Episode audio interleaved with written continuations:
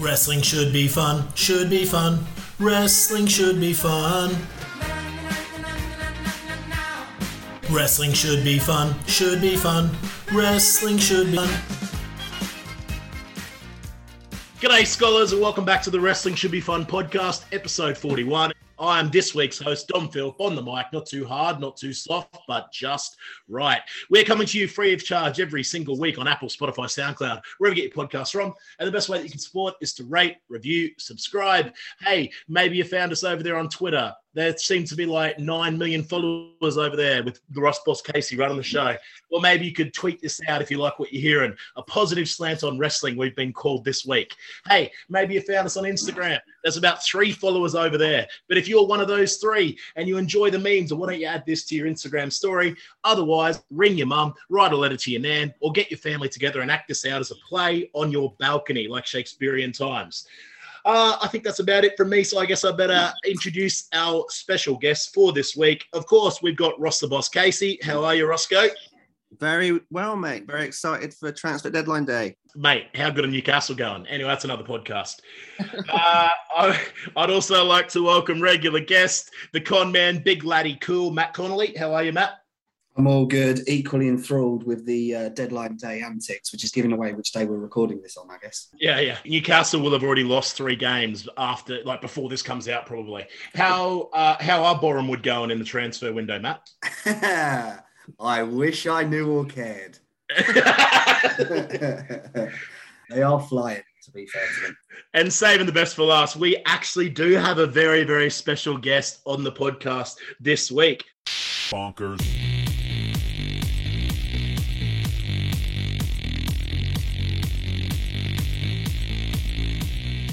We have the former owner and promoter of Chaos Pro Wrestling from down there in, I think, southwest of Bristol, Ross said, the best place in the world anyway. Uh, this is Mr. Dave Mercy. Welcome, Dave. How are you, mate? Uh, I'm good, but I'm terrified for transfer deadline day because I don't want Bristol City to lose any of their good players.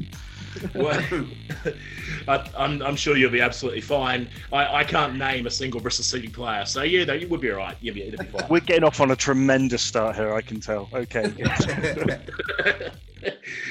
okay, let's dive straight into things this week. So let's dive straight into our first segment here. Over to the boss for the call up sheet.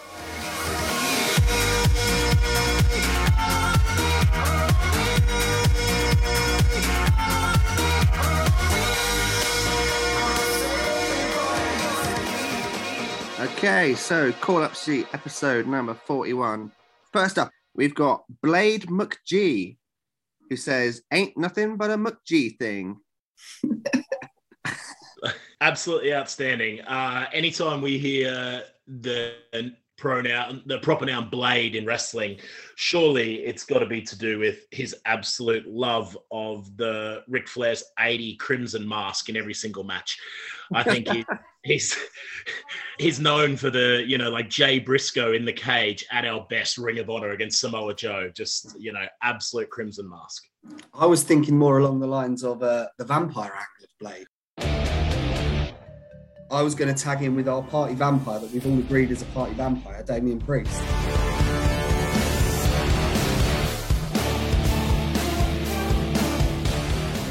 oh, that's amazing.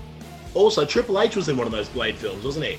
He was. Yeah, I, you know, solid. Uh, that is solid Rotten Tomatoes areas there. when he no sold a, a, an arrow to the eye, but then carried on running faster than a car. It was great.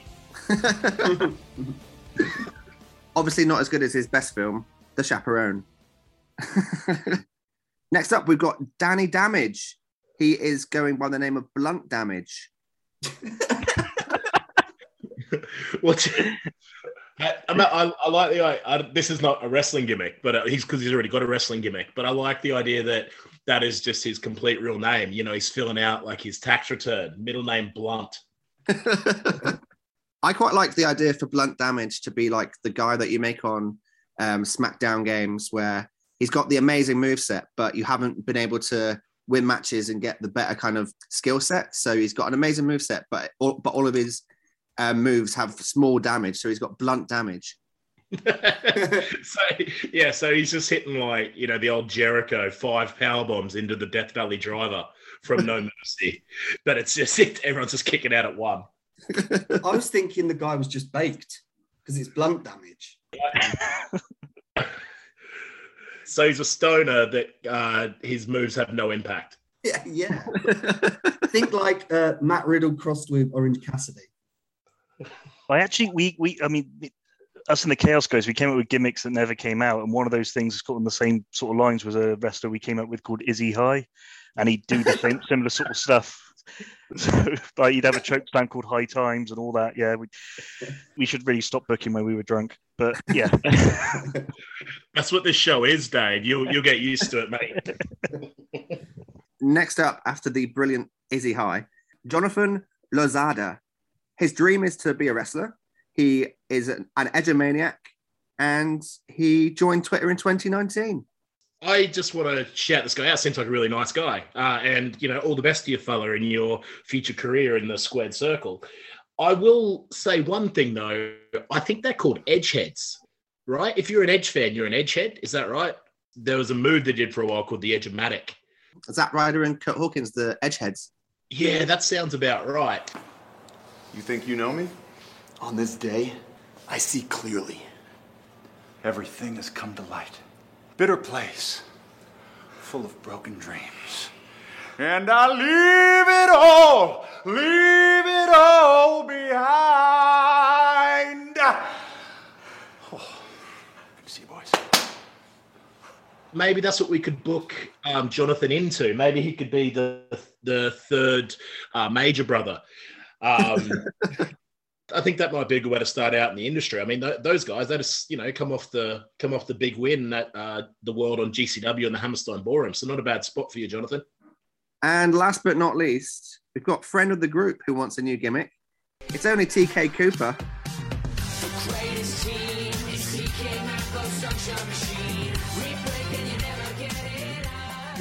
TK How many gimmicks does this guy need, TK Cooper? We're gonna say that he uh, he's okay, Cooper, and he's just fine. It's just all right. He like turns up, fills cards out, does his job. You've put him back Yeah, he's not going to escape the mid card. He's in the gonna mid card. I think we could have him being OK Cooper, but it's short for Oklahoma. And he he, he it's just like you remember in WCW when um, Ed Ferrara was pretending to be Jim Ross. I try not to.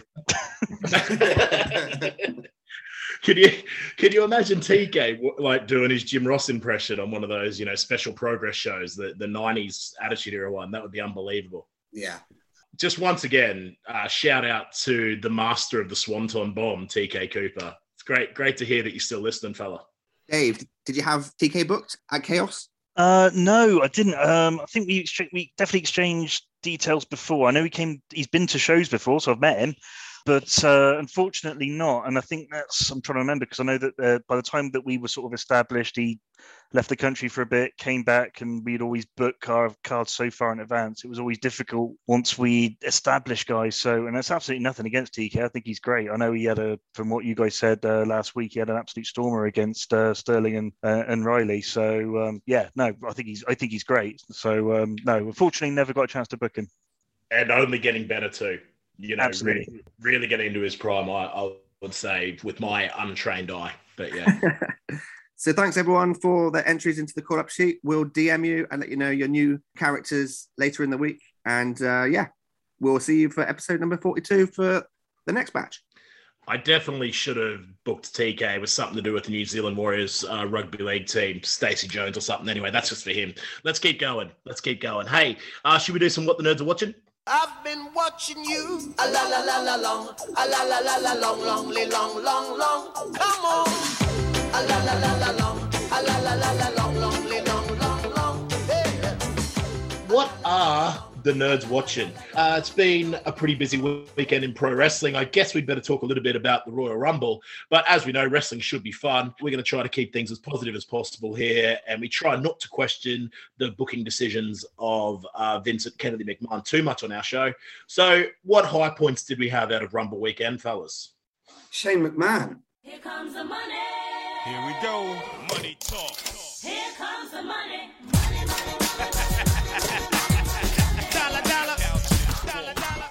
That was a high point. Are you being legit? Yeah, I, I actually was ready for that. I, I was, I had a little pop for that one. I enjoyed it. From a storyline perspective, I was like having trouble figuring out why Shane McMahon, like a middle-aged man, would want to win the world title to have to wrestle Roman Reigns. I, I, I was really sort of, I was like, mate, you're a billionaire. What, what is your motivation? Does he just love getting the shit kicked out of him? Is that his character? Maybe it is, right?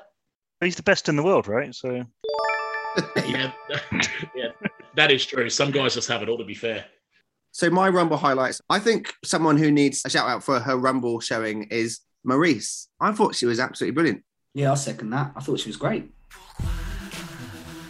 That um, head scissors was perfect, wasn't it? I, yeah, I mean, I'll just be agreeing with you, Ross. To be honest, I agree. I, she, she, like, I think everyone in that match, like, it's such a boring thing to say, but they all just played their part brilliantly, right? Like, Miz sold perfectly for when Beth went on offense, and like you say, Maryse was conniving and, and hit everything crisply, and then Edge came in and took it home. Like, I thought it was just a brilliantly put together match. Like, it didn't set my pulse alight, if that's even a saying. Set my pulse racing is the same. didn't right? set my pulse alight. set my pulse alight. I'll tell you what, it didn't get my match racing. That's how good it was. I even mixed up my metaphors. Oh, But- mate. But yeah, no, uh, it was great. and I, I think love- so, sorry, sorry, go down. Oh. Sorry, Dave. I was just going to say that I love mixed metaphors so much. Um, but ki- kind of in line with what you're saying in terms of it was a perfectly good, or I'd say it was a, is a really good intergender match. But the thing that, and in terms of not getting your your match racing or whatever you said, um, the the pacing of the show for me was was was done really well because normally it's bookended with both rumbles and you kind of expect know what you're going to expect. And I hate using the phrase cooler match, but the way that they use the intergender rum, uh, match before the main rumble, even though it was a four hour show for me because it's the first WWE pay per view I've sat down and watched in ages. It, it, it flew by for me. It felt like it went really quick, considering the amount of obviously the Rumbles got so many people involved with it, but it, it kept my attention the whole way through. For me, I, I was actually pleasantly surprised. I was going in very cold, not knowing what to expect from it. I think like we we've spoken about that a lot in the past about WWE pay per views. Although you know ma- maybe you don't sit back after it and say, "Wow, that was a standout, incredible match." You know, oh, what that's a match of the year. Like I think we always say that like when we do watch WWE pay per views in particular, we never don't like them, right? Like, and this was another example for me. Dave, you put it pers- per- uh, perfectly there for me and personally. Um, the time flew by for me. You know, maybe because I'd been to the birthday party and I had a few had a few uh, lagers, but I just I really enjoyed it. I'll tell you what I loved was Becky Lynch versus Viper.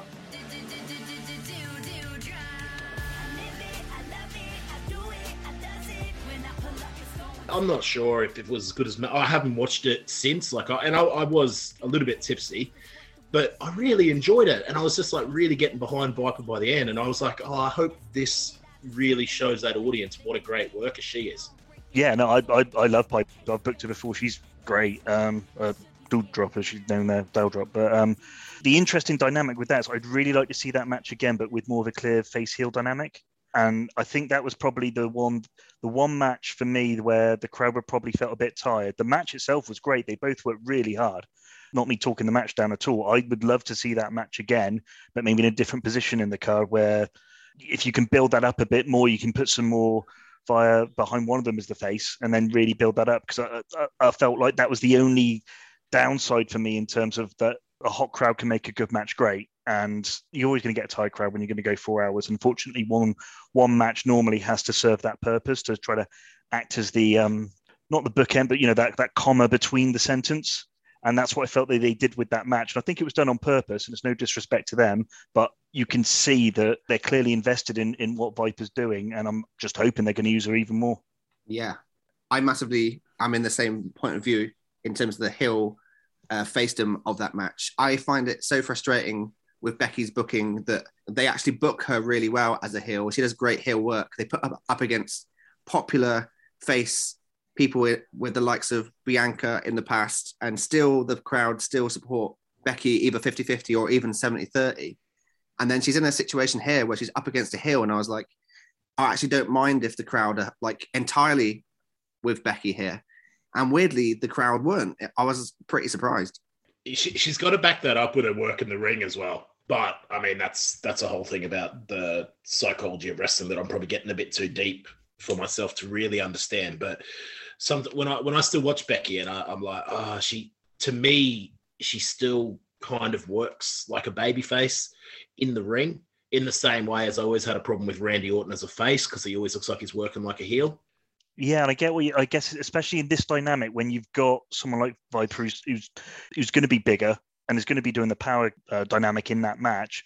Becky naturally has to take the role of, of almost the face because you're going to be in peril more if you've got a 50 50 match. So it's it's an interesting one, but you know, just going back to the crowd, thinking about it in terms of what, what you said earlier, Ross, about the fact that they didn't really go for Becky as a as a heel. The crowd weren't that smart. I thought the crowd played along with everything. And that was yeah. really nice to see. You know, speaking as a booker, it's lovely to actually see you present, look, this is a heel, this is a face, or whatever it is you're doing, and they just go with it. There was very little smart smart chanting. Um, so um, I'm, I'm sure Vince uh, probably had a smile on his face for that at least. Yeah, yeah, definitely. Anything else stand out on the card for you, Ross? Oh, just that opening match was amazing. I'm sure every single podcast will just have the same take, but to kick things off with the Shield music and Seth like kind of postmodernly doing it with a smile on his face and a wink. Absolutely brilliant. And then for the match to be as good as it was, followed by Roman finally taking it out on Seth for the uh, Shield breakup years and years ago in the exact same fashion. Loved the storytelling, and I loved the a little bit of kind of as he was about to like do it, he kind of like did that long breath, which reminded me a bit of when I watched Kurt do that um, track "Where'd You Sleep Last Night" on MTV Unplugged. That kind of like I've been holding this in for years, and I know that I've just I've just got to let it go, and I got that kind of vibe from that moment, and yeah, I just thought it was brilliant. There's a parallel you won't get on any other podcast. Kurt Cobain and Roman Reigns. I reckon Seth Rollins will enjoy that parallel a lot more than Roman Reigns would as well. Yeah, that is excellent storytelling that you'll bring to that situation, Ross. Thank you. uh, anything else stand out in the week of wrestling? Uh, really, really quickly. I have one more Rumble note. One more. Yeah, yeah. Sorry, mate. Go on. Johnny Knoxville's cameo was great. Four runs think? from the Tokyo Dome. Four. Yeah. Have you seen all the memes online? So good. I enjoyed it. It was well done. I thought good business. Better than Drew Carey, you reckon? Well, I mean, you know, you don't always want to compare to a great like Carey, so I don't know if I'd go that far. But uh, yeah, no, it was. I thought it was really good. Like you say, that elbow he hit on AJ, fantastic. Yeah, he did drill him. I actually watched the show a little bit of an insight into my Saturday night. I watched it on mute because I also had my girlfriend in the room and my best pal. We were at a party beforehand, and they're not obviously, to say the least, they are not wrestling fans at all.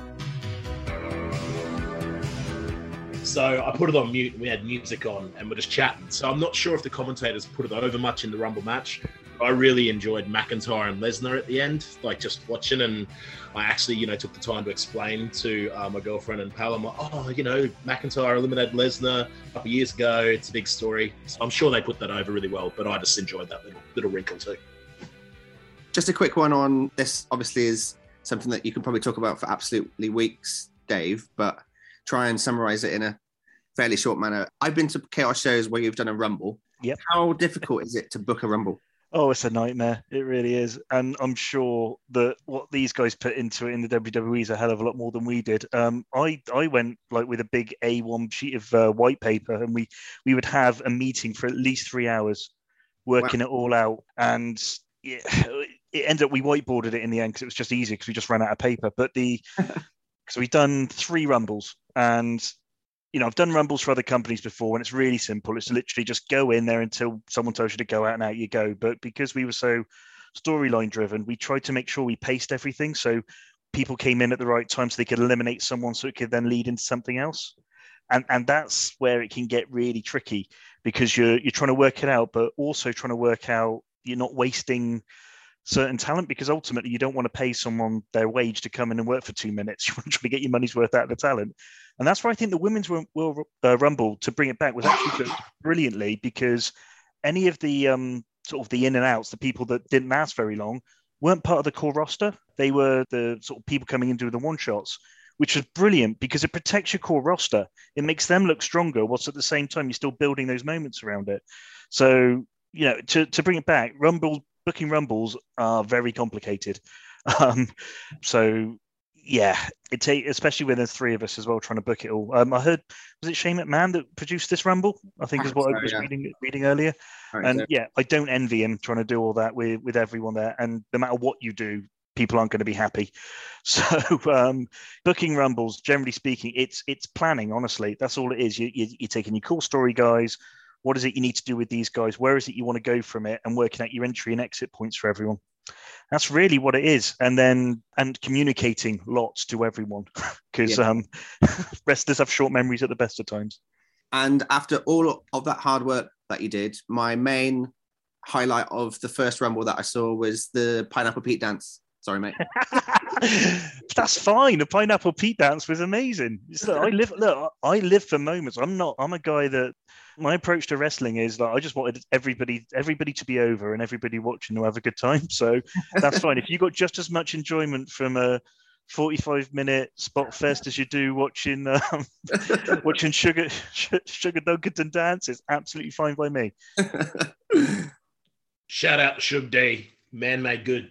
All right. Well, I think Ross has given us a pretty good lead in there to our roundtable for this week. I mean, we've got a proper real live wrestling promoter here with us, and we just we just really want some insights into the industry, boys, don't we? And especially BritWres. So I think we should really get stuck into uh, our main event of the evening and the wrestling should be fun roundtable. What do you reckon? Absolutely. Yeah, we, Ladies and gentlemen, it's time for our main event of the evening. This week's roundtable focuses on Brit Wrestling, the finances behind it, and it's narrated by the main man, Dave Mercy. This is the Wrestling Should Be Roundtable. Have you ever, ever felt like this? Strange things happen? Are you going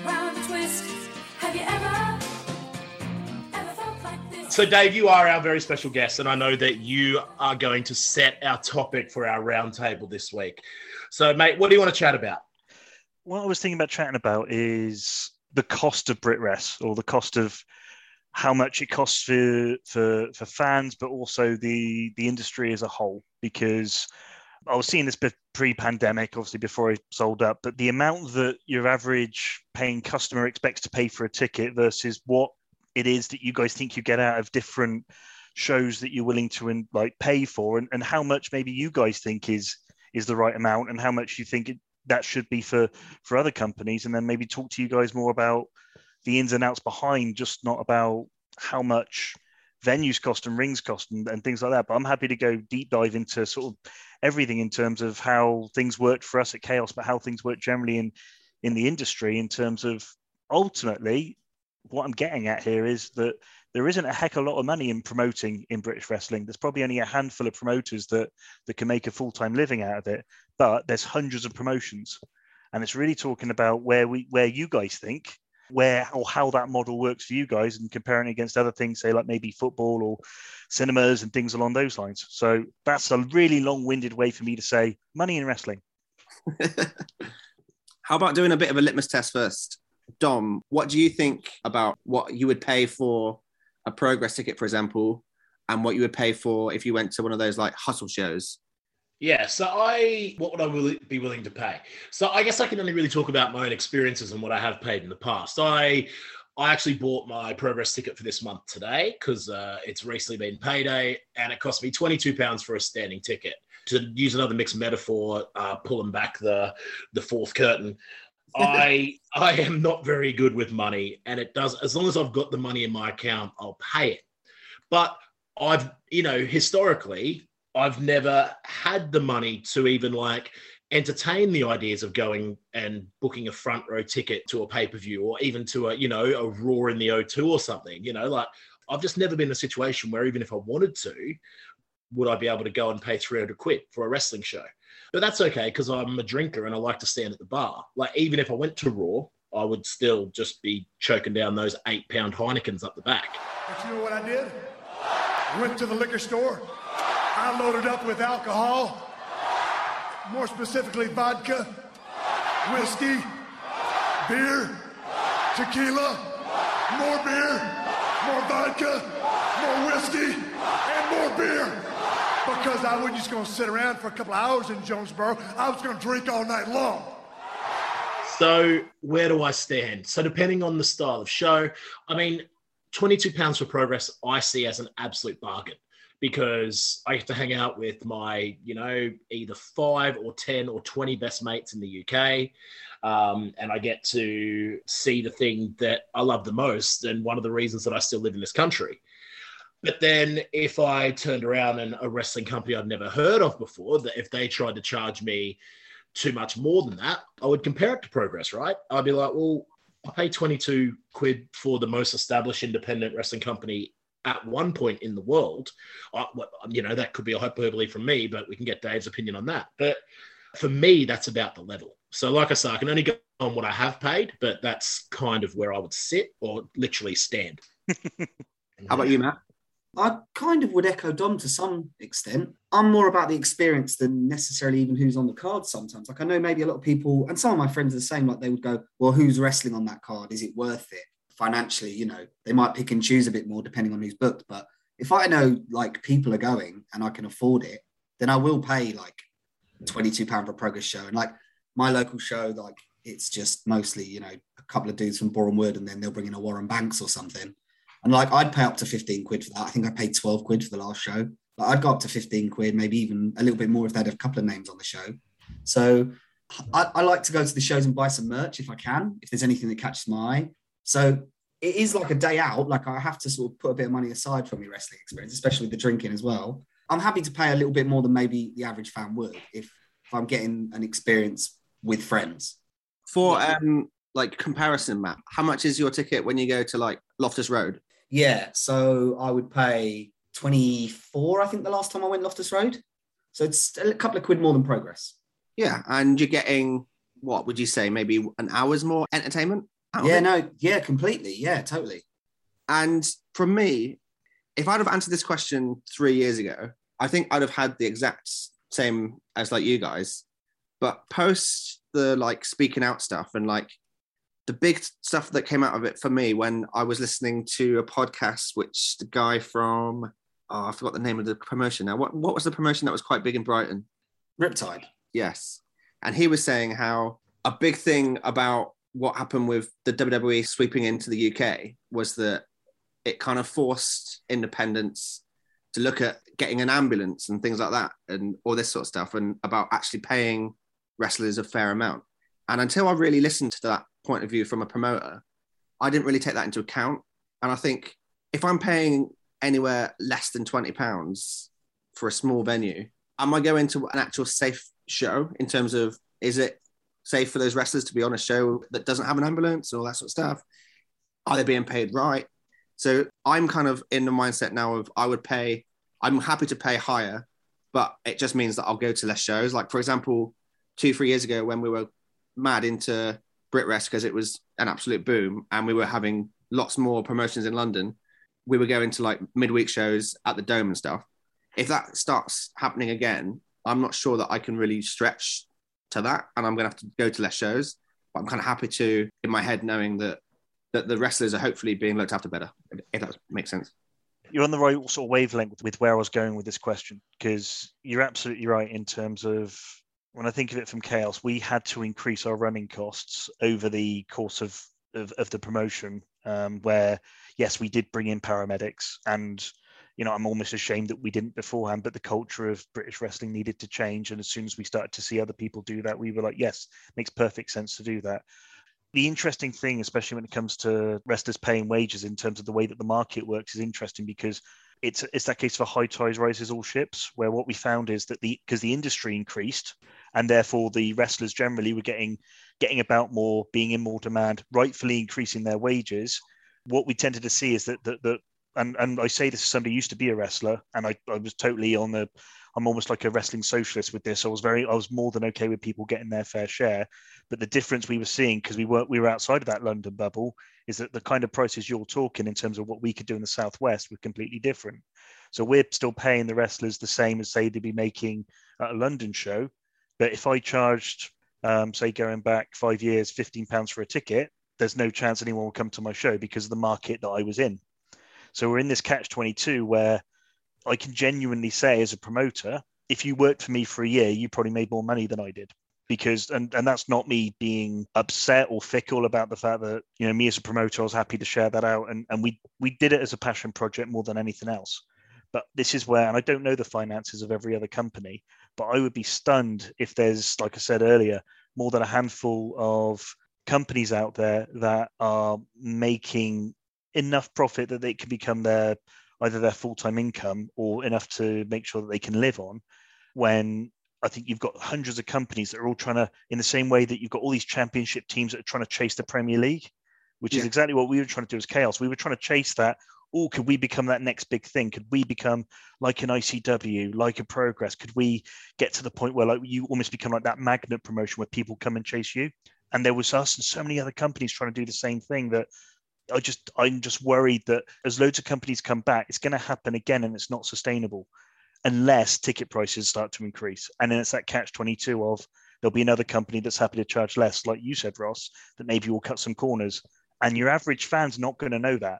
And I don't have the answers here. So this is just Yeah. more And do you think do you think that because um, you promoted uh, like family friendly shows, Dave, or shows that everyone could enjoy? I think you called it uh, on your. Instagram. we always say we're not family unfriendly. So no, no swearing, no blood, apart from one night when Ginny got way too excited on the microphone and we had to cut it.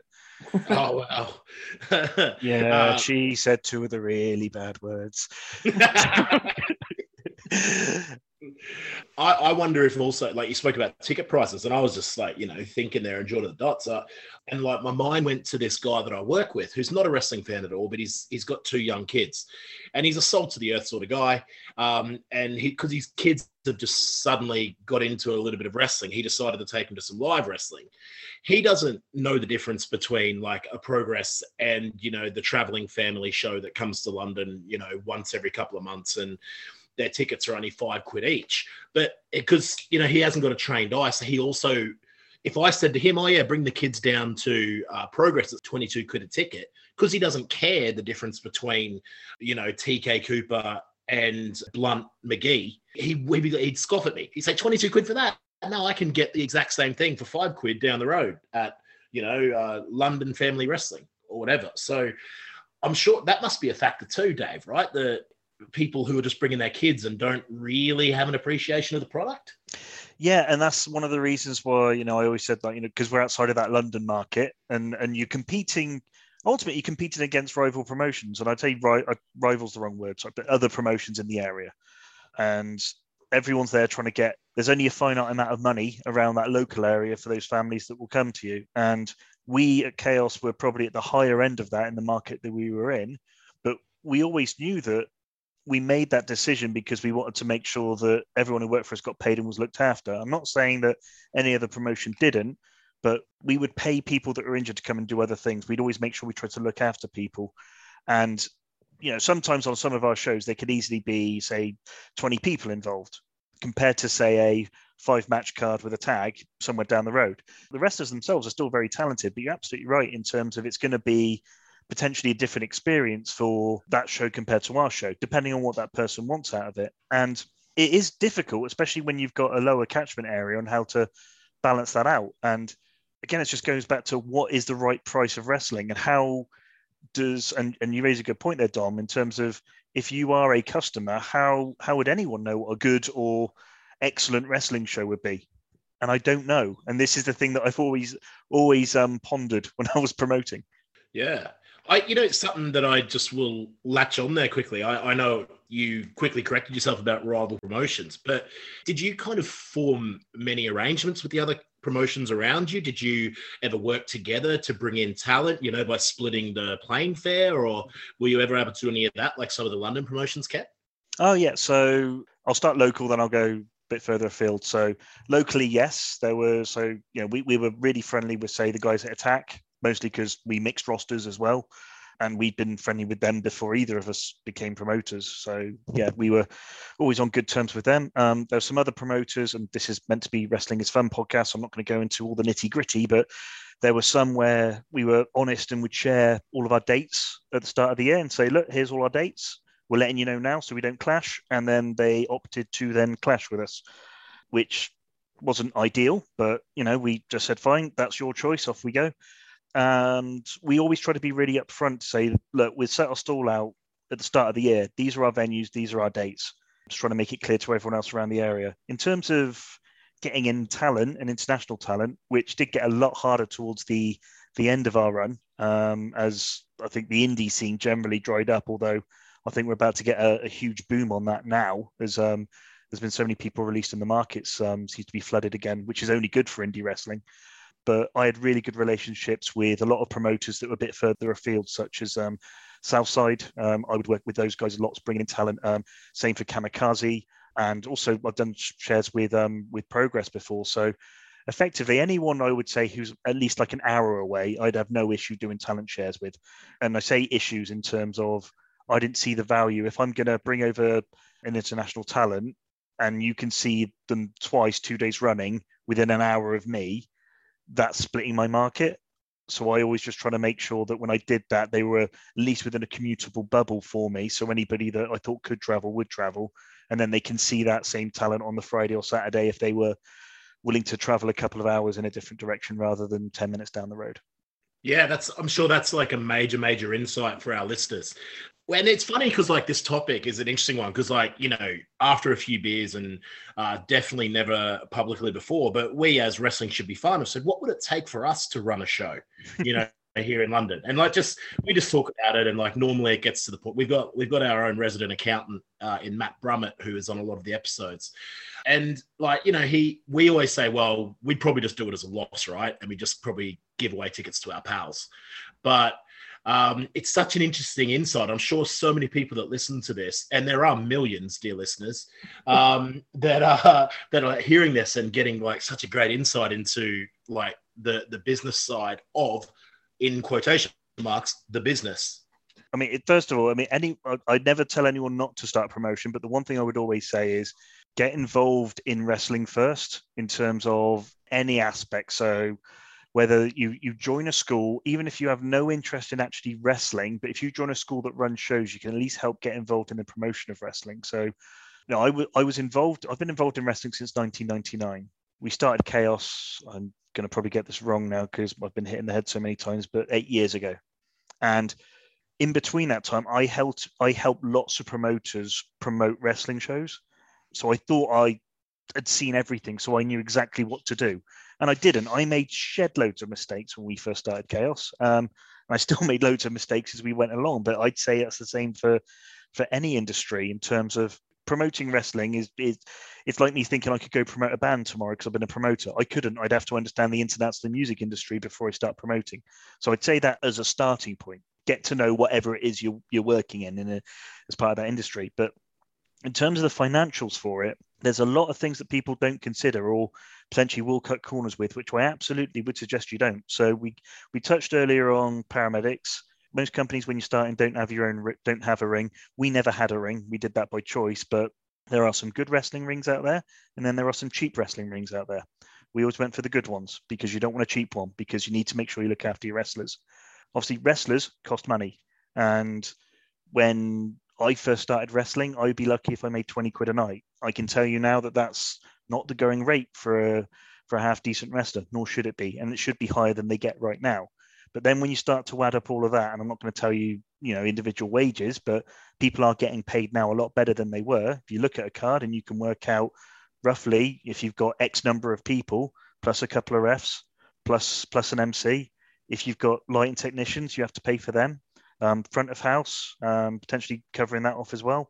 You're taking all of that into account. We also run our own merchandise, so you have to bring those costs and overheads into it, plus insurances and events licenses. Public liability insurance is a big one um, that, that people don't think about. And I've said all of that before you start to think about your promoting costs. so I'm happy to say, look, there's, there's, I am not the world's greatest promoter. I have lost money on several shows. And I'm talking, there's you know, not not insignificant amount of money, depending on some of the gambles that we've taken. There's some venues that we've purposely run to make that, made a loss because we knew we'd make back in other areas, whether that be through the on demand or whether that be through um, the the venues that we run when we could run our own bars, for example. But you had to take calculated risks to do that to make sure that you can still maintain that audience because our key mantra was all about trying to give people a reason to come back. That's the thing that we tried to do. But our overheads were high because of that, because we felt so passionately about what it is we were doing.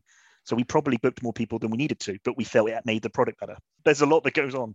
With that being said, like I mean, you you should absolutely be proud, even though you know you might not have made your millions from it. I'm not sure, you know, what you do. Oh yeah, I'm a millionaire now. I just retired Yeah, now. yeah, I yeah, do yeah, yeah. podcasts. I just just wait for people to invite me on podcasts. That's all I do. yeah. well, you're welcome here every week, mate.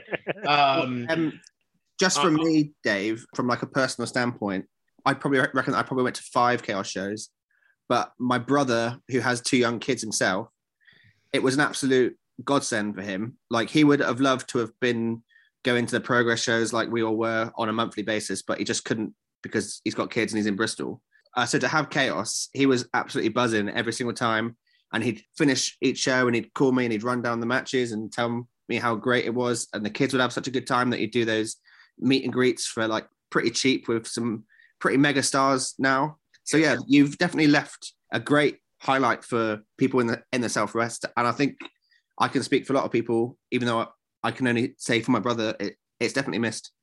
Well, I, I was sorry, Dave. I was actually just going to say the same thing. Where, like, the reason I kind of said that about maybe you haven't made your millions, but you've also told good stories, and like you can always look back on that and say, well, you know, we might not have made our fortune, but this is what we've done. And like Ross said, you've had a positive impact on people's life in the area, so you, you definitely have lots to be proud of, mate. Oh, oh yeah, no, I and you know, I know I'm being a bit facetious it, but no, I am super proud of everything. That I ran this with two of my best mates. You know, I love Nick and Rob. Um, you know, we still hang out all the time, and the only difference now is that we're not arguing over, you know, who should go over in that match. Um, but the thing that we always wanted to make sure is we were putting on a promotion that we would want to watch, but also that wouldn't offend kids because two of us were dads. And we always thought of it like wrestling on a Pixar level in terms of you can appreciate Pixar if you're um, an adult, but you can appreciate it on a ch- child's level. And that's that's exactly the kind of focus. It wasn't cool to say you're looking sort of wrestling for dads, but that's really what, what what it is we wanted to do. So Ross, it's it's really nice to hear that about your about your brother. Yeah, cheers. I'll um I'll definitely make sure that he listens into this podcast because he's a big fan. Um, just one last thing on the roundtable here. We were having a talk kind of in our group earlier this week about British wrestling, and I was talking about the fact that um, just this past week there was an absolute barnstorming match between Dragunov and Devlin, and there was absolutely zero traction online. We did our bit online to try and just say like seek out this match. It was a great match. But we always find that if we do NXT UK stuff, it doesn't get great traction online for whatever reason. It hasn't really worked in terms of highlighting British wrestling, which is a shame because when the first tournament happened, it felt like it was about to really take off. And obviously, COVID has played a part in that. But do you think that there'll ever be a British kind of promotion that becomes something? And I feel like they're really missing a trick with um, and I guess it's because of what it has become, and it's seen as you know not cool. But like Jim Smallman was a massive part of why Progress got big, and his socials were all about Progress. And he had the podcast, and for whatever reason, he's offline now, really, and not really seen visually on the screen either at NXT UK. And to me, I feel like they're missing a real touch there because you've got someone like Tony Khan at AEW who's a who's a promoter, and his socials are mad AEW driven to the point where if I was a Fulham fan or a Jaguars fan, I'd be like, "Are you doing any work with these other franchises?" But yeah, sorry, that's a bit long winded. But but like, firstly, do you think that they're missing a trick a little bit, or do you think it's just something that just never will happen with the UK? And I've, I've had discussions before about this, and I and I and I kind of feel like when NXT UK started, to me, they missed a trick by making it look and feel different. I would have loved it to have been to look and more like a progress show, or look more like an ICW. Make it look and feel more authentic, like it's a UK show. to me, it looks like they've taken some of our best talent and put it into another version of what the NXT Full Sail Studio looks like in terms of the way that they set it up. So aesthetically, to me, it looks the same. And I think the the thing that that I think one of the things that I've struggled with is first of all that they, with the way that their talent is set up, they've almost got too much talent. And some of the, and I don't want to be too negative about it, but I almost feel like because they made decisions on having Pete and Walter on top for so long, there hasn't been enough other talent that's been elevated at the same time. So by doing that, you're limiting the number of stars that have been built through that product. And that's not to say that those guys aren't still stars. I mean, I'm still great friends with a lot of them. Um, so I feel like I'm doing, you know, people I know a disservice. And I don't think it's necessarily their fault. It's just the nature of the way that the WWE machine works. Um, and I think that to your to your question of could any promotion get to that level? I genuinely think if, if ironically, if Progress didn't get bought out or didn't have that relationship with WWE, it would have been Progress. Clearly, they were able to sell out or get four and a half thousand, sorry, in, in Wembley, which was a huge achievement. Yeah. Um, and it's an interesting time right now if you're going to be ask, asking, can another company do it? Because I think another company could do it. I think Progress in theory is already, you know, they sold out their first show. They've got the ability to do that. There's there's there was a real worry that after the everyone got signed up that there wasn't enough talent remaining. But I think that's been proven not to be the case. It's just that there was a lot of talent that people didn't know of. And I'm going to be very selfish and I'll pick on Nick Riley and Charlie Sterling because I love those two and I couldn't be happier that more people outside of the Southwest are getting to see them now. But that's just an example of the kind of talent that's out there. Everyone just needs opportunity. That the, the talent pool in this country is still really deep. It's just people need that platform to be able to to see them. And it could just be a case where honestly, right now, the next company that could do that and get to that level either doesn't exist yet or is only just starting or needs something to get them going. Because progress was lightning in a bottle. They had the right situation at the right time. They had the right brains behind it. They had people in new promotion. They were based in a really good location and they had a talent pool which wasn't too dissimilar to where it is now if you think back about 10 years ago, there was hardly anybody that you would say is a household name um, in terms of sort of from an indie wrestling perspective. Anyone you speak about wrestling in the UK level, you wouldn't know outside of, say, maybe a Doug Williams. Yeah. Because he'd already been out and over. It's different now. I think, you know, if you have a conversation with any rest, any wrestling fan on indie, le- indie level, they'd be able to re- reel off 20, 30 wrestlers they like. And somebody else would be able to reel off another 20, 30. There's enough talent here to make it happen. So I absolutely believe it can happen. And I mentioned earlier that I do think there's going to be a bit of an indie re- uh, revival now because all these guys getting released, they can't all get signed up for companies. There will be other indie companies. GCW in the States is already doing that. We've seen that already. If the talent's there, they'll find work. So I'm saying that yes, I believe there will be another company that can rise up independently and and be able to become that next mainstay in the British scene. I just don't know who it is but I'm interested to find out. Yeah, I love I love to hear that positivity. Do you think NXT UK will get back to kind of what, where it was with the kind of sellout shows that it was having, or do you think they're going to struggle at this point? It's really interesting. I'd imagine they'll they would do initially. They'll do well. I'm sure they will, um, because people are going to be clamoring to to see it. And I don't know what their model's going to be. I, I genuinely don't. You know, I you would assume a safer bet is running things in the BT Centre that they're in and having fans come in there and almost treat that like a Full Sail. That could be a, a safer way to do it based on its location, large catchment area, easy to do.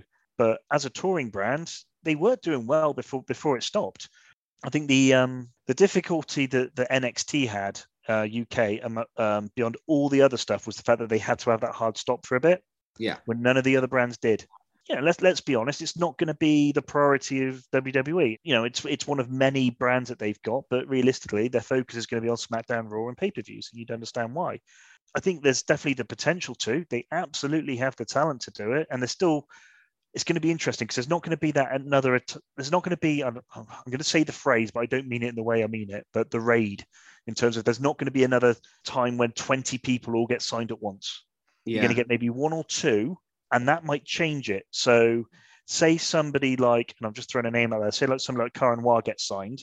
If you're a Progress fan or if you're an indie wrestling fan, you're going to be interested to see what they do with that one guy, and that then might make you check out NXT for that one or two episodes, which then might hook you in. That's the next thing that they need to do. The other thing that I think has been amiss, and I think travel restrictions don't help, is that you have still got a huge roster over in the States that can come over this way. And I think when those restrictions are gone, they were doing it with Kassius Ohno back in the day. Then, in terms of helping that that draw and using those guys to help elevate those that UK talent, they've definitely got the potential to do it. You know, it's not going to be difficult if you like they did with Cesaro when they brought him over for some pay per views. If you bring over that caliber of talent and can show that your that your roster can be elevated up to that level, it's only going to help the star power you've got within that roster. But that's going to take time, and, and it's very difficult during the COVID times when you've still got. And I don't know how easy it is to travel to the states and get back, but I think until it's a lot easier to do that, we're probably not going to see that straight away. But the potential's definitely there. Yeah, definitely. I'm always seen as the NXT UK guy in this group of ours, and largely it like it isn't because it's WWE. It isn't- it isn't because it's the biggest thing in the UK. It's based around the fact that all of those guys, I like. I see a, a huge amount of those guys as my guys because those were the guys that I watched grow as wrestlers to get signed, and I'm so willing that roster to succeed that I'm always trying to talk to the guys about there's this match, there's that match, and using the Twitter feed to, to tie that, to a higher audience. Oh, look, I, I totally get it. That genuinely some of my best friends work there.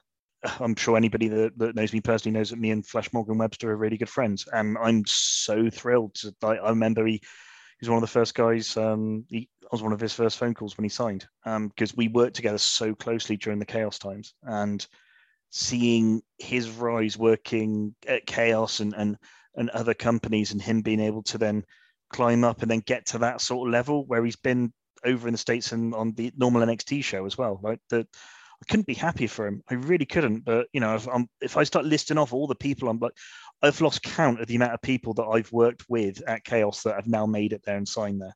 You know, and and it's it's genuinely wonderful to see. And I'm I only want the best for them. I really do. And I, like I said, I, it's it's got the potential to to to grow. It definitely does.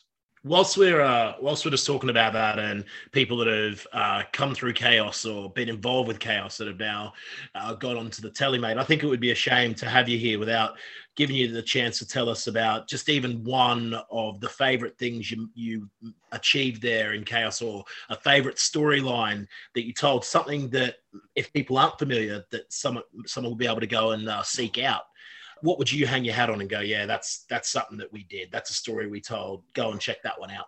Hmm, okay, yeah. So I think the thing that I'm probably, mo- I mean, at the top of my head, and I'm going to forget lots of other stuff, but I'd probably say the the the long term plan we had for Nick Riley. So I'll be honest, when we first started using Nick Riley, he was part of the Magnums, uh, so he's part of a tag team, and I I at the time only saw him, I say only, but saw him as a, a comedy tag act, and it was actually Nick, also known as Gideon, who, who's one of the promoters with Chaos, who said, "No, he's really good as a singles. You won't believe me, but like honestly, he's he's mint as a singles." And I'd be like, "Okay, fine." So we did a storyline when when we broke up the Magnums at Chaos, and to be fair, he put on a really good match when they broke up. And then, then we started thinking, "Okay, there's there's something here. What can, what can we do with this? What can we do with this?" And what we did with him was we made him lose for a year, but against exceptional top tier talent. So we brought in loads of imports. So he'd lose to the likes of say Pete Dunne as an example. And what would happen is every time he would lose to somebody, he would almost level up. So it got to the point where by the end of the year, he was actually voted our wrestler of the year, even though he hadn't run a, won a match. And it wasn't done in a sort of Spike Dudley underdog way. It was done very much in the case of every single time he lost, he looked better coming out because of that. The thing I really loved about the booking with that is that, and that's not to say wins and losses don't matter, but what happened is people started investing in him as a character. They could see that he was getting better and better and better each time he was going out there. So what we um he ended up uh, winning, ironically, one of our rumbles. Ross, I don't know if that was the one that you were at. Um, Was, I can't yeah. remember. Yeah, oh, was. that, that was lucky. Okay, good. Um, so Ross, uh, so so uh, Nicky hadn't won a match for that year. He won the rumble, and there and then that night, champion Big Grizz at the time basically said, "Right, I want to have that match right now." We completely stole Paul Heyman booking when Taz won the ECW championship. So we did a match there and then. He pinned him in less than two minutes, and the place went absolutely bananas because they had invested that much time over the, over the year of wanting to see him win, wanting to see him win, wanting to see him win, wanting to see this guy succeed, not because he was an underdog, but because they recognized that he was as good as the guys he was wrestling. He just couldn't quite make it.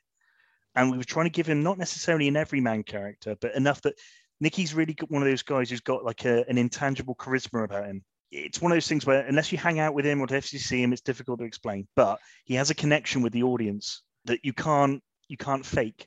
And what we were able to do in that night, like it was genuinely one of the biggest reactions we've ever had when he won the Rumble, which was huge, but then giving the fans that title change straight away after, and knowing a year ago that that's where we were going to go with this, and especially how we then book that Rumble with all the intricacies with it, because we always book with arcs. We always say, right, this guy's starting here, where's he going to finish, and then we work out how he gets there, and that's what we did with Nikki, and that's one of the times where from a you almost feel like you're a director of a movie when you're watching it backstage because you're seeing everything you hope play out but in front of a live audience and the reaction is your payoff. That's like that's my high spot. That's like listening to the fans reaction to something that that you've booked that you think will work. And that example of what we did with Nicky in terms of becoming our champion but knowing that would happen a year ago but by making him lose all the time was a gamble but one that really worked. So that's one of the stories that I probably go with off the top of my head That's absolutely amazing. And you just telling that story now, we can see so much passion and and like you've painted the picture in our minds. Every wrestling fan can understand that story arc. That's that's amazing. I'll say uh, personally, we had Nick Riley on the podcast a few weeks ago. Uh, Ross, you know what episode that was, so I can plug it. Is episode number 38. And I mean, he, to use a term from Twilight, I don't know why this is coming to my head, but he glamored us in the half talk to him. He um fuck I'm I'm lame. Anyway, uh yeah, and he he just he we got that charisma even over, you know, the way we record the podcast here. Um so yeah, definitely go and go and check out that story arc. Um I'm sure you'll find it. Uh, Pro Wrestling Chaos, Nick Riley, and just yeah, brilliant stuff. I listened to that podcast. He didn't put me over once. So I've put him over loads today. That's a great booker. I love the storyline arc. Uh, let's have Spike Gervais for Super Strong Style, please. Progress. Um, okay. Uh, Uh, Dom, um, Dom, just to yeah, uh, mate. Yeah, yeah. just to wind up the roundtable, just a personal story from me. Dave, I was at your farewell show oh God. Oh right. Well, you, me versus um, Flash. where you um, crowned Danny Jones. Oh, that. Oh, actually, the last last show. Oh, Yes. sorry, I'm with you. Right. I think they're like Yes. my, my last match. Sorry. Carry on. That Sorry. was a long time ago. Right. Carry on. and I have to admit, like as I said, I only went to five shows or whatever, and I felt like a bit of a sham by being there because I could tell from being there that every single person in that venue loved chaos wrestling, and it felt so like even though it's such a small venue and, it- and it's so intimate, you, like it just felt so big. Every match, people cared about it. On the left hand side, there was wrestlers that weren't even on the show, but but like big time wrestlers like Shaw and people like that, just getting so invested in the matches. And I honestly think it's possibly one of my favorite ever live shows. Absolutely. really? wow. Honestly, honestly, absolutely loved it. I've been to Progress, I've been to Raws, I've been to Rev Pros, but honestly, there was something special about that show. And it's credit to the, the three of you that you made that. And also, uh, it was the last show I think that James Drake did previous to Yep. him moving to America. Yeah. Yeah. And you was. booked him as a babyface, and I've never seen him wrestle as a babyface, and he was excellent. So I can't wait for him to finally turn. So interesting thing about that day. So first of all, we were all hungover. Um, Nikki, especially, by the way. Um, I cannot stress like how that man put on a match is beyond me. But because we had a night, we had a match, so we did a double shot. So we did a show in our leisure centre, which is our big, big goodbye, and then we did a show in the f- place we did our first ever show, which was in Shireaway Community Centre, classic British wrestling, uh, Yeah. with a ceiling which was too low, so you couldn't do anything off the top rope. And we booked the card, but we didn't announce the card apart from the main event, which was Danny Jones versus our champion Mike Bird. Mike Bird, by the way, who is fantastic. Should probably put that out, as is Danny Jones. We put together the rest of the card and we just said, do what you want. We don't care who wins. So we didn't actually book that show. Amazing. We just we just left them to it. And me, Nick, and Rob just sat at the back of the hall having some beers um, with Lynn, my wife, and Emma, Rob's wife, who always helps out at shows at front of house, and just went back to being fans and just watched our mates and people that we know that we're going to go on to, to, to much bigger things, especially the likes of James Drake. And he's probably not going to like me saying this, but um, we couldn't afford to pay him that night because it's such a small venue. So we worked for free for us. Oh, amazing. Because he felt that strongly about it. And we watched them, our mates, go out there and, and basically just, just give us one of my favorite shows as well as we watched everything play out in front of us. So yeah, it was um it was really it was the best possible goodbye. I think it's the only show as well that the ring filled with fans that I've ever been to as well. That was a cool. Quite possibly, I was in the middle of that hurdle. I kind of lost lost lost what happened. It's very big praise, Dave, because Ross traditionally doesn't like anything. Mate, absolutely outstanding stuff. And the way that you've painted those pictures in our minds uh, here, I'm sure you're going to absolutely smash Booker Bingo. Let's get into it, eh? Ah, pressure's on now. B I N G O and Bingo was his name, oh.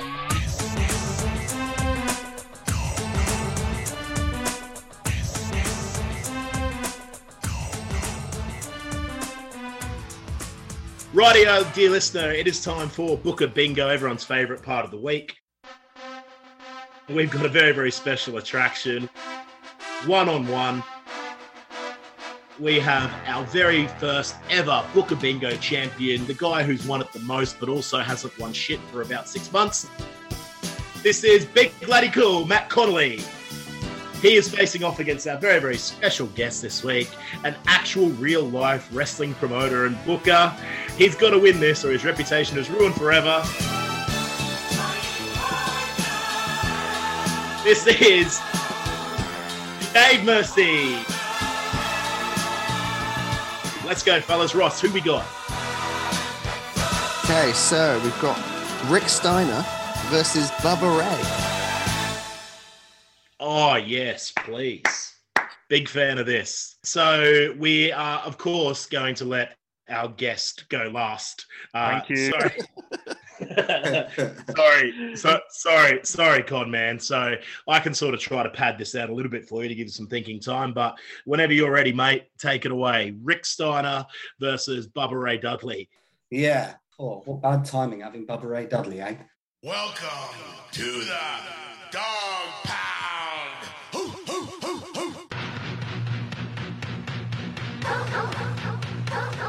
Okay, uh, it's going to be simple booking because I'm going first, and I'm also, as I say, on a bad run with this. But um, we're going to get WWE running a poll, the greatest tag teams of all time. And actually, these two tag teams, despite both being in WWE, they rank quite low on the list, which creates a bit of a, a discussion online about whether this was a really fair vote. And obviously, Bubba Ray's piping up Twitter because that seems to be his job now. And he's saying that he, he thinks he was the best tag team of all time. And, and obviously, Rick's saying the same thing, thinking that he's the best tag team of all time. So they have to decide this by reuniting the old tag teams. But it's a vicious encounter. Uh, and both Scott and Devon are sadly injured in the match because it's so violent. So what we have to do is down the line, we settle it with Rick Steiner and Bubba Ray Dudley. But because they can't decide who the best tag team champions are, they're not just going to fight for the WWF tag team titles. They're going to throw in those ECW ones that were synonymous with the Dudleys and the WCW slash was it NWA maybe when the Steiners had won them for the first time. Anyway, all the tag belts are going to be ascended above the ring in a mega ladder match, but it is just going to be Rick Steiner and Bubba. And in the end, Rick Steiner wins because, let's be honest, Bubba's not a very nice person. Absolutely outstanding. This brought up memories for me. I'm pretty sure we had Devon booked one week already, Ross, didn't we? So uh, yeah. yeah, so this this is yeah, excellent stuff. Both given both the Dudleys a treatment here. Dave, that's going to be hard to follow, mate. What do you Yes, got? it is, and I am struggling already. I'm just writing down words, and none of them are making sense. I can just imagine the piece of paper you got there. It's got like 3D Frankensteiner, lead pipe, Bron Breakker. I have written Bron Baker down. Yeah, that's right. Bron Baker sounds like when we do the call up sheet. Like he's. I love that.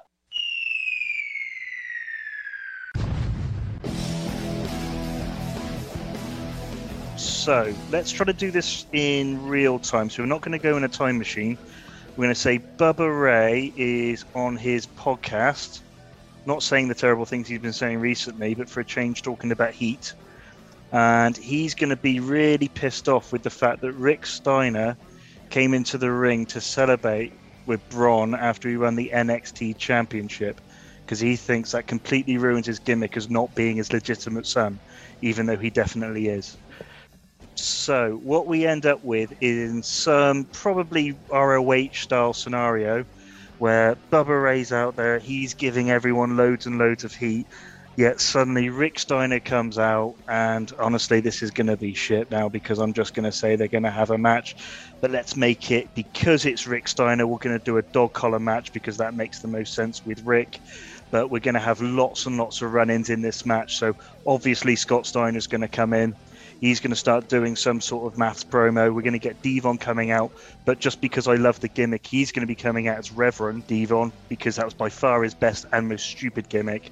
We'll get Bubba Ray Dudley. In fact, the whole Dudley Army. Let's get the whole ECW Dudley Army out there. So I'm trying to remember all the sign guy Dudley's going to come out. Is going to turn into the biggest schmoz that you've ever seen. We have, you know what? Let's go back in time. We can bring out uh, dances with Dudley. Everyone else comes out there, and and after all of that, because it's Ring of Honor, it's going to end up with some sort of schoolboy roll up after a five star classic match that goes 45 minutes. Absolutely fantastic. So Sorry, pre- guys. So previous to Dom saying who the winner is, I'm going to guess that that hit a lot of beats for Dom because you mentioned Dog Collar Match and Ring of Honor. So he's going to be all out. Yeah, I, I like. You know, we we all deep down love the Steiners, right? oh Like, God, yes. Yeah. Yeah, like every now and then, like it's just amazing that you'll get a, a clip on social media of like the Steiners from 1984, and it's like, oh fuck, Scott Steiner invented the double shooting star press. I never knew that. that um Ross, you'll know the event. Is it 1990 or 1989 Starcade where they do the tag tournament? It's like Yeah, it's. Um, four brilliant it's SWAT Samoan SWAT team Doom. I think it's 90. Yeah, I think that tournament is like fantastic. Those four teams are just great. I can't remember I reckon- the team now. I think Eddie Eddie Kingston talks about that all the time, doesn't he? I think I think every every Yeah. podcast I hear him talk on, he always talks about just Misawa and that. Yeah, it's a great. I it's just a I great. do period. remember there was I think there was one WCW tag tournament where it was like either a deadly draw, some sort of like random tag thing, and I just remember the South African team I've never heard of since, and Rick Steiner taking like some guy ran over, tried to do a plancha over the top onto him, and he just no sold it, just bounced off him and just laughed at him. we actually posted that not too long ago. Ah, And, I- fantastic! and and do you know who that was? No, who was it? That was Rocco Rock of Public Enemy. Fantastic. I No, thought they would build a South African when they came out. I remember being shown a tape of that years ago. Amazing. Yeah, the um the final team in that tournament. It's so it's the Steiners, Doom, the the New Wild Samoans, and the Road Warriors. It's like a ridiculous four tag teams. Oh. So, as far as Booker Bingo goes, we, and just partially because you mentioned Ring of Honor and dog collar matches, um, partially because it gives me a chance to say uh, shout out and rest in peace to the great man Jimmy Rave, who had one of the great dog collar matches there in Ring of Honor, but also mostly because we always let our guest win. Our winner of Booker Bingo this week, and hopefully we'll invite him back on the podcast again to defend his title, Dave Mercy. Well done, Dave. Bonkers. Thank Well you. Can't argue with that, Dave. Your your in for the feud was a lot better. But uh, can I just say that Conman is in line for a Dave Mercy booking here because we're booking him like Nick Riley in Chaos Wrestling right now. He's on a, he's on a losing streak, but he's going to come good. You're going to build the sympathy. The fans will love you. I promise. I hope so. I hope I'm ready for that. In all honesty, Dave, thanks so much for coming on. You've been even more generous uh, with your time than what we asked for, and you know we, we just appreciate every minute of it, mate. Uh, is there anything that uh, you would like to plug or mention to our listeners? Um, if you enjoy seeing the ramblings of a middle-aged man complaining about Bristol City, follow me, uh, Dave No Mercy 64 on Twitter. I also sometimes occasionally post about wrestling. So, but yeah, I'm, I'm definitely I'm out of the business now, so I just try to enjoy it as a fan. And I think what you guys are doing compared to some of the more critical-eyed podcasts is really good to see. I'm, I'm actually I was really happy to be asked to come on today, and I completely agree with you guys. Wrestling should be fun, it should be positive, and it's uh it's uh it's been a joy being on it. So thank you. Wow, can't can't do much better than that. Uh, so that sounds like a good place for me to wrap up the episode. Uh, as always, you know where to find us at Twitter, WSBFUN, at Instagram, Wrestling Should Be Fun, or uh, on the website for some really old blogs, WrestlingShouldBeFun.com. As always, thank you very much to Ross the Boss Casey. Thank you to Matt Connolly, Big Laddie Cool, and thank you most of all to Dave Mercy. And mostly, I think I said mostly seven times there. Thank you very much to you, dear listener. See you next week. Drink lots of water. Look after your mates. Wrestling should be fun, should be fun. Wrestling should be fun. Wrestling should be fun, should be fun. Wrestling should be fun.